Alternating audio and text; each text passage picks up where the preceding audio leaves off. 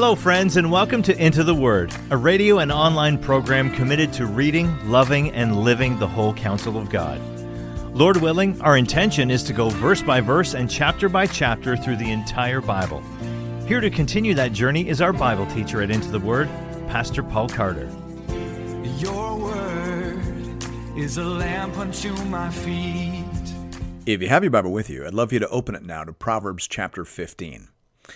I've mentioned a few times that from chapter 10 onward, the book of Proverbs does not have a great deal of structure. The first nine chapters establish the dominant metaphors of two roads, two women, two houses, two banquets, and then the rest of the content more or less assumes that basic shape. Many, though not all, of the wisdom sayings that follow are presented in the form of antithetical or contrasting parallels. So, verse 1 here in chapter 15 says, A soft answer turns away wrath, but a harsh word stirs up anger. The wise way is the gentle way. The harsh way is the way of folly. That essential contrast represents most of the organizational structure through to the end of the book. And that makes Proverbs a difficult book to study. Peter Krol, for example, says here If you've ever tried a chapter a day Bible reading plan, you understand how difficult it is to read Proverbs. Nearly every verse demands a pause for reflection, and much of the book yields only tenuous logical connections between one verse and the next. The book does not tell a story like Job. It rarely presents a train of thought across an extended poem like the Psalms. It mostly does not make a sustained argument like Ecclesiastes. I've been finding it difficult to stay within my intended time frame for each of these chapter episodes for that very reason. In most books of the Bible, you can zoom out a bit and comment on five or six verses at a time. But here you really do feel as though you need to analyze each verse more or less independently, and that takes some time.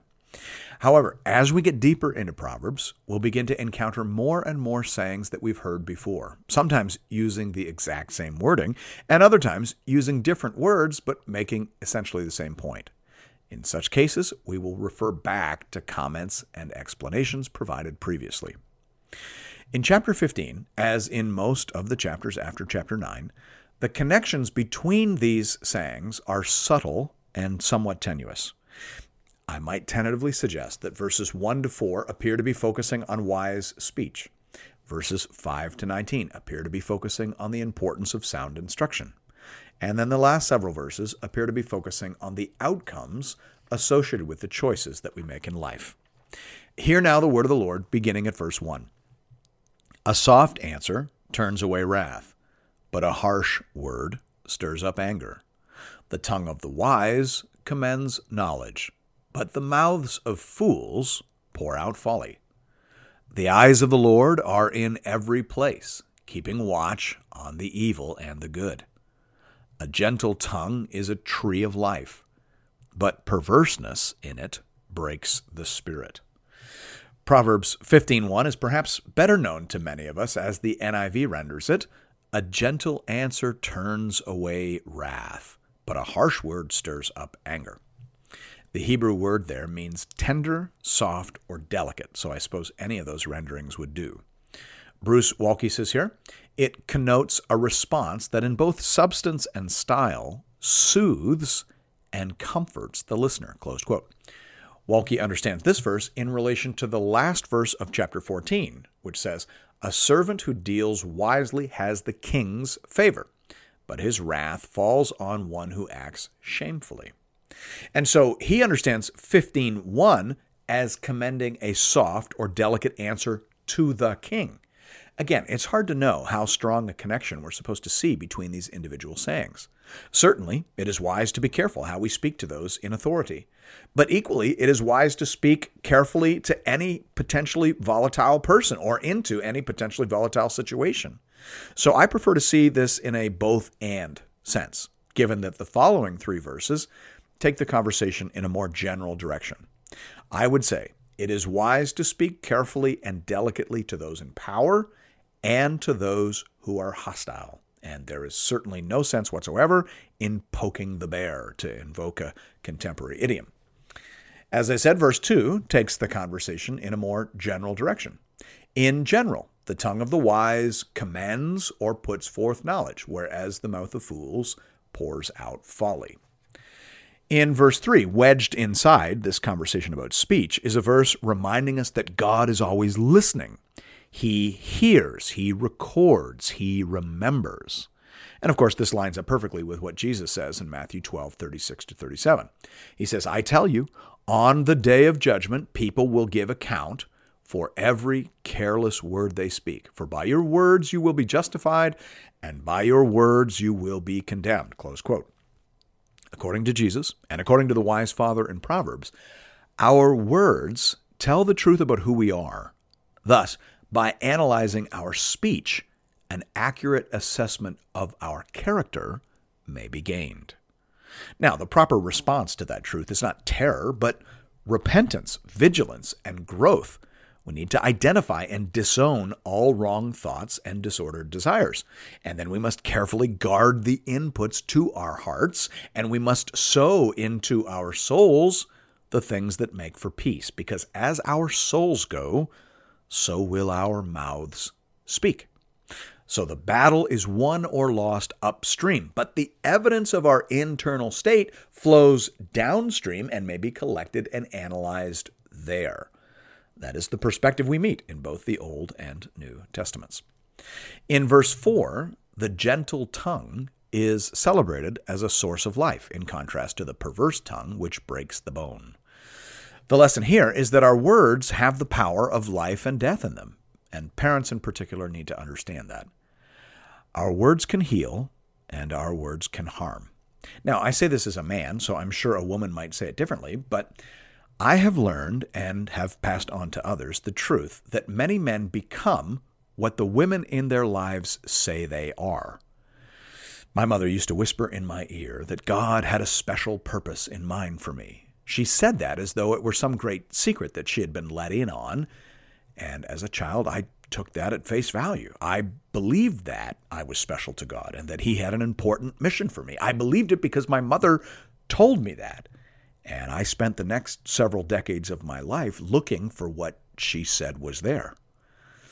Mothers, understand that your words are magic in the ears of your children. If you tell them they're special, they'll believe it. If you tell them they're smart, they will believe it.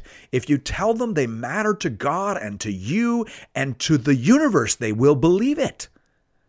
And of course, the converse is true as well. If you tell them they're liars, they will believe that. If you tell them they're worthless, they will believe that. Your words are life and death.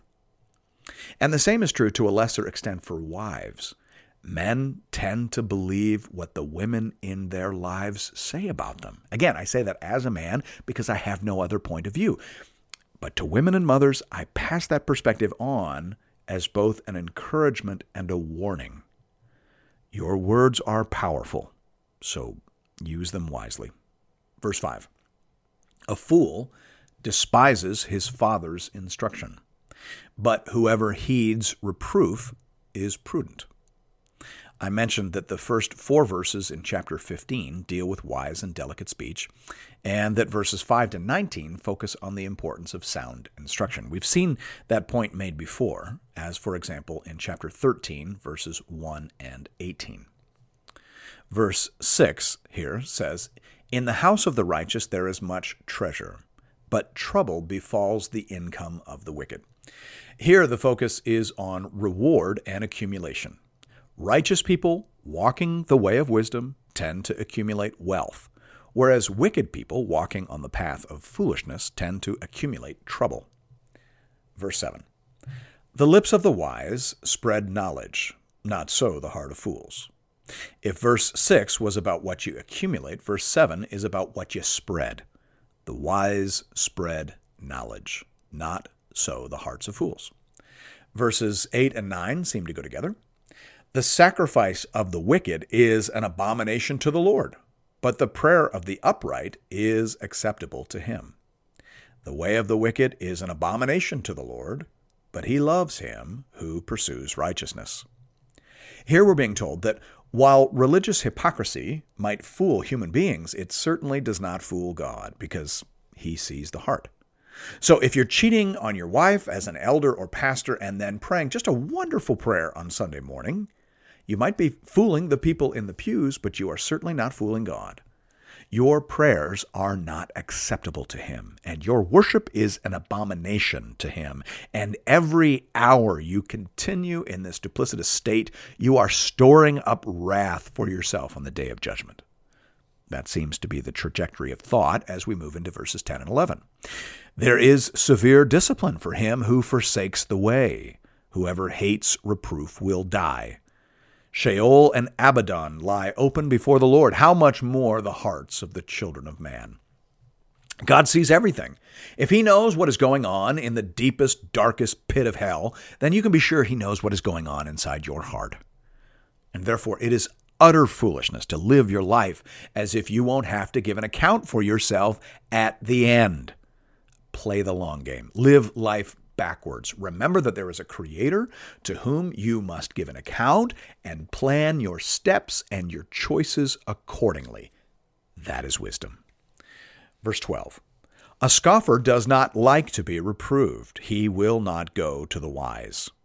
Yes, there is a certain sort of person who will avoid wise mentors and communities of accountability because they simply don't want to be told. They will perish for lack of solid input. Pastors, you need to understand that there's a certain type of person who will not come to your church if you preach the Bible, who will not come to your church if you act, actually dare to practice church discipline. As soon as you do those things, they will move on and they will perish for lack of solid input. You need to know that those people are out there. Verse 13 A glad heart makes a cheerful face, but by sorrow of heart the spirit is crushed.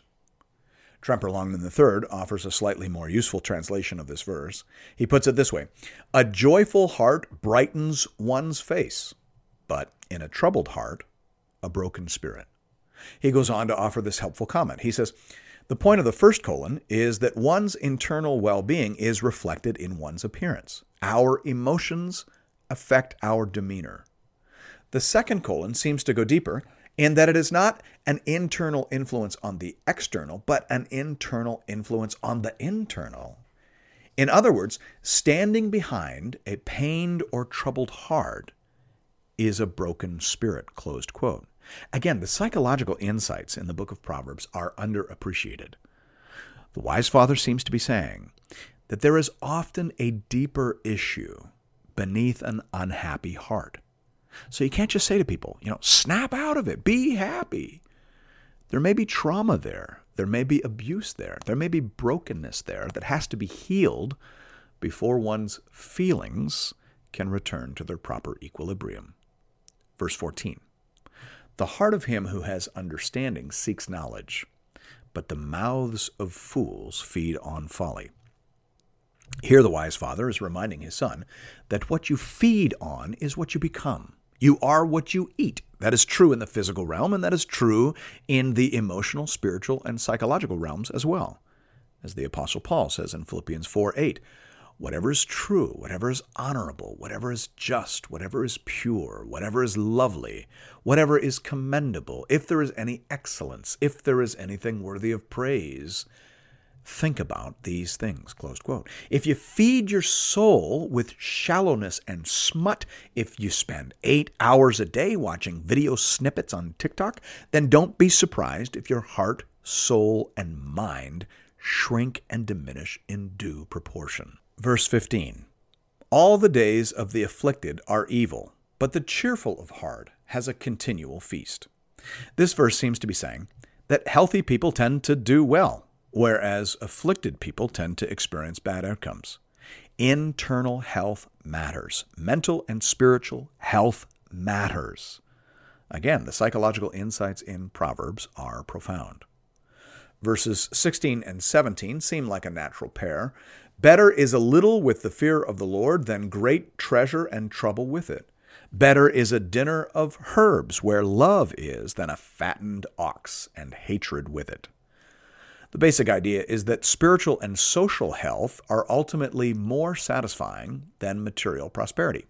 Better to be spiritually and socially rich than physically and materially prosperous while spiritually dead and socially isolated.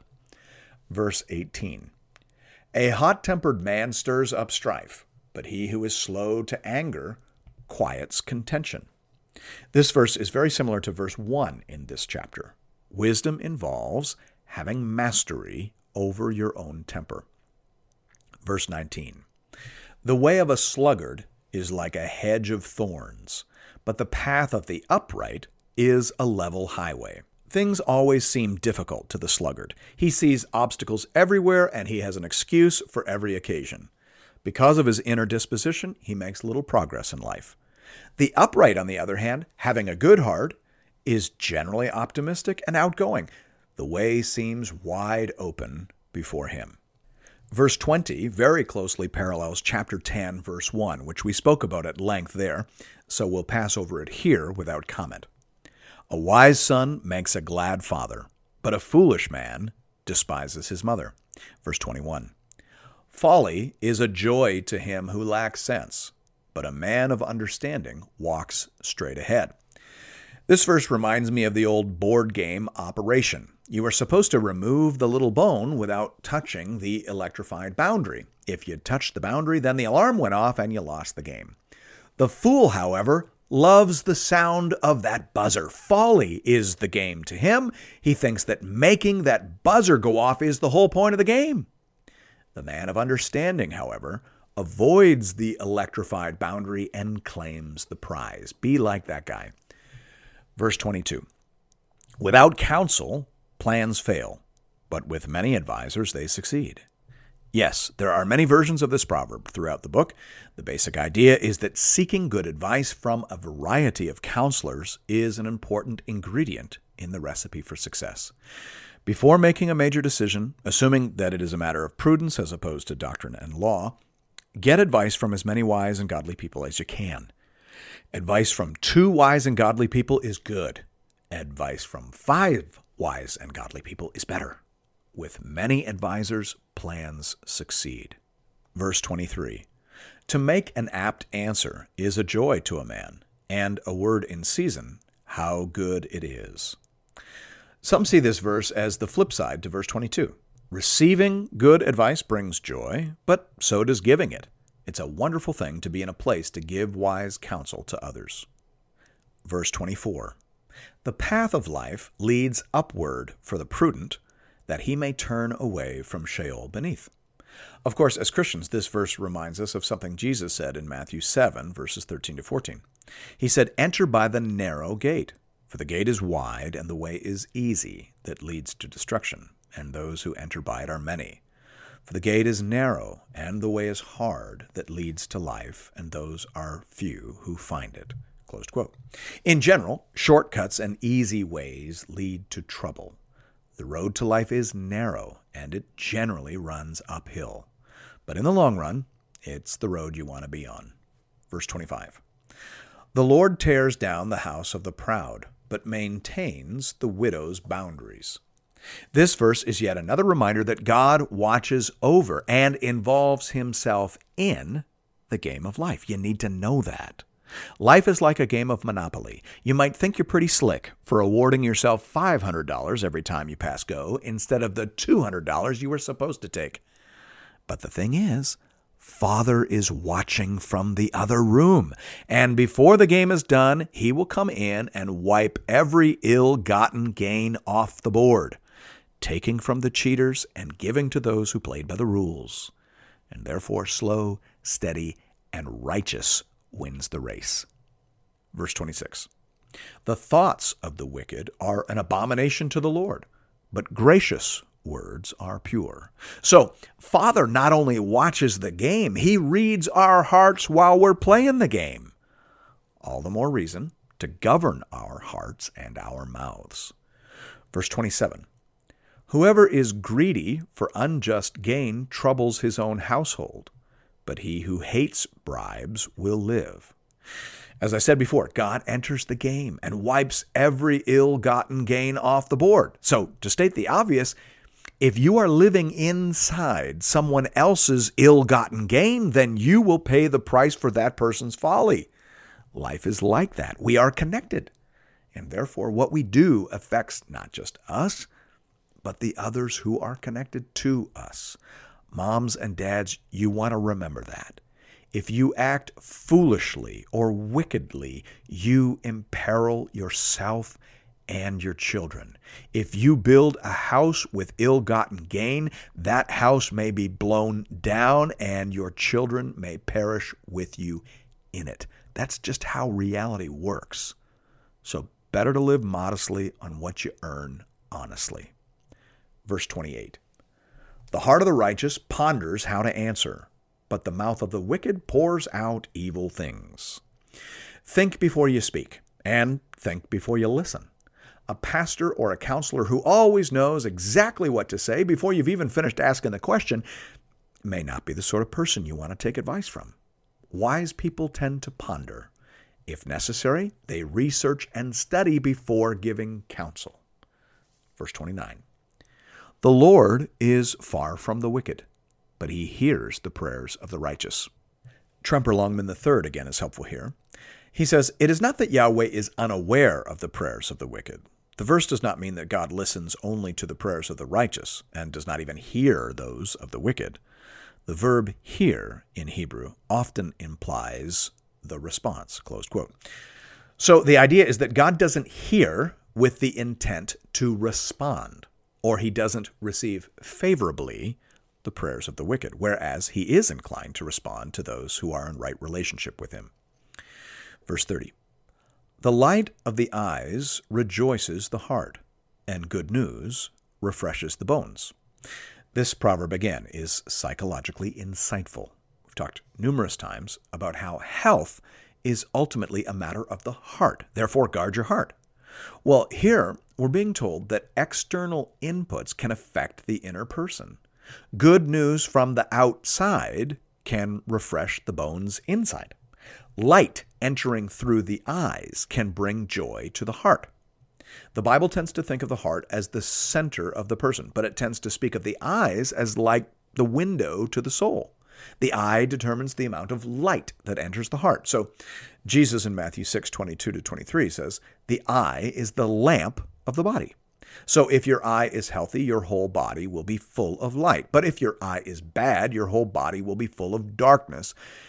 If then the light in you is darkness, how great is the darkness? Quote. So what you look at determines what enters your heart. Again, external input affects inner health. Understanding that should affect how we parent. We need to do everything we can to influence what kind of light is entering our child's soul. If you fill a child's soul with TikTok toxin and social media nonsense, then the soul of the child will darken. But if you expose that soul to light, if you expose the child to truth, beauty, and substance, then the heart of the child will brighten. That's the idea. And of course, the same truth applies to adults. We all have to be careful what external influences we invite into our inner person. I should mention here that several scholars understand verse 30 as representing a hinge between parts 1 and 2 of the first Solomonic collection of Proverbs. In the proposed arrangement, verses 30 to 33 of chapter 15 are really an introduction to this second part, which runs from chapter 16 through to chapter 22. Now, it doesn't really matter a great deal whether you buy into that proposed arrangement or not. Where appropriate and useful, I will point out some of the potential subdivisions that are generally recognized. Regardless, verses 31 and 32 of chapter 15 appear to belong together. The ear that listens to life giving reproof will dwell among the wise. Whoever ignores instruction despises himself, but he who listens to reproof gains intelligence.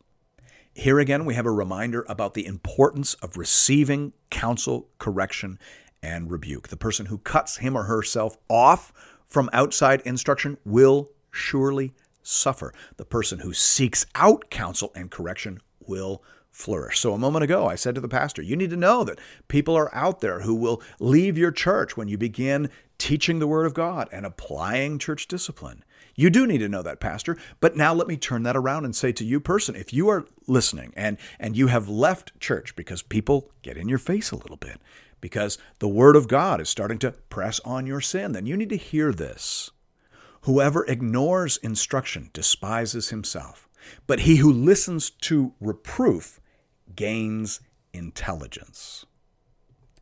Verse 33 The fear of the Lord is instruction in wisdom, and humility comes before honor.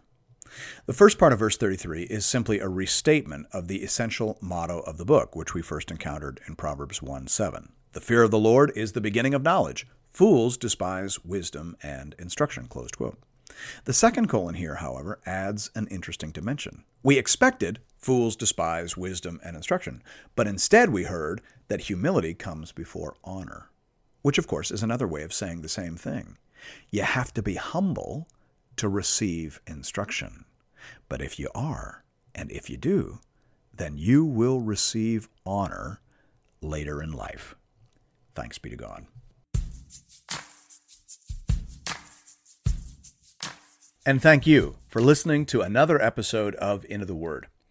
If you've appreciated the Into the Word ministry, I'd like to personally invite you to pay it forward by supporting a mission project that is very close to my heart. The Letha Daycare Outreach Project is a church based educational program designed to teach literacy, support low income families, and share the gospel of Jesus Christ with boys and girls in rural South Africa. I've seen this project with my own eyes. I have shaken the hands of parents whose families have been helped. I have heard the songs and Bible verses out of the mouths of some of these dear children as they have been taught and helped to put their trust in the Lord. And nothing would be more gratifying to me than for you to show your appreciation for Into the Word by investing in these little ones. You can do that in one of two ways. You can give through the Into the Word app or by visiting the Into the Word website at intotheword.ca. Just click on the Give tab and you'll find giving options for both Canadian and American listeners. This is a registered project with ABWE Canada and ABWE USA. So tax receipts are available to all eligible donors. Just identify where you're listening from and click on the Fund button and select Letha Daycare Outreach. Thank you for considering this method of showing your support for the Into the Word program. And may God alone be glorified. Your word is a lamp unto my feet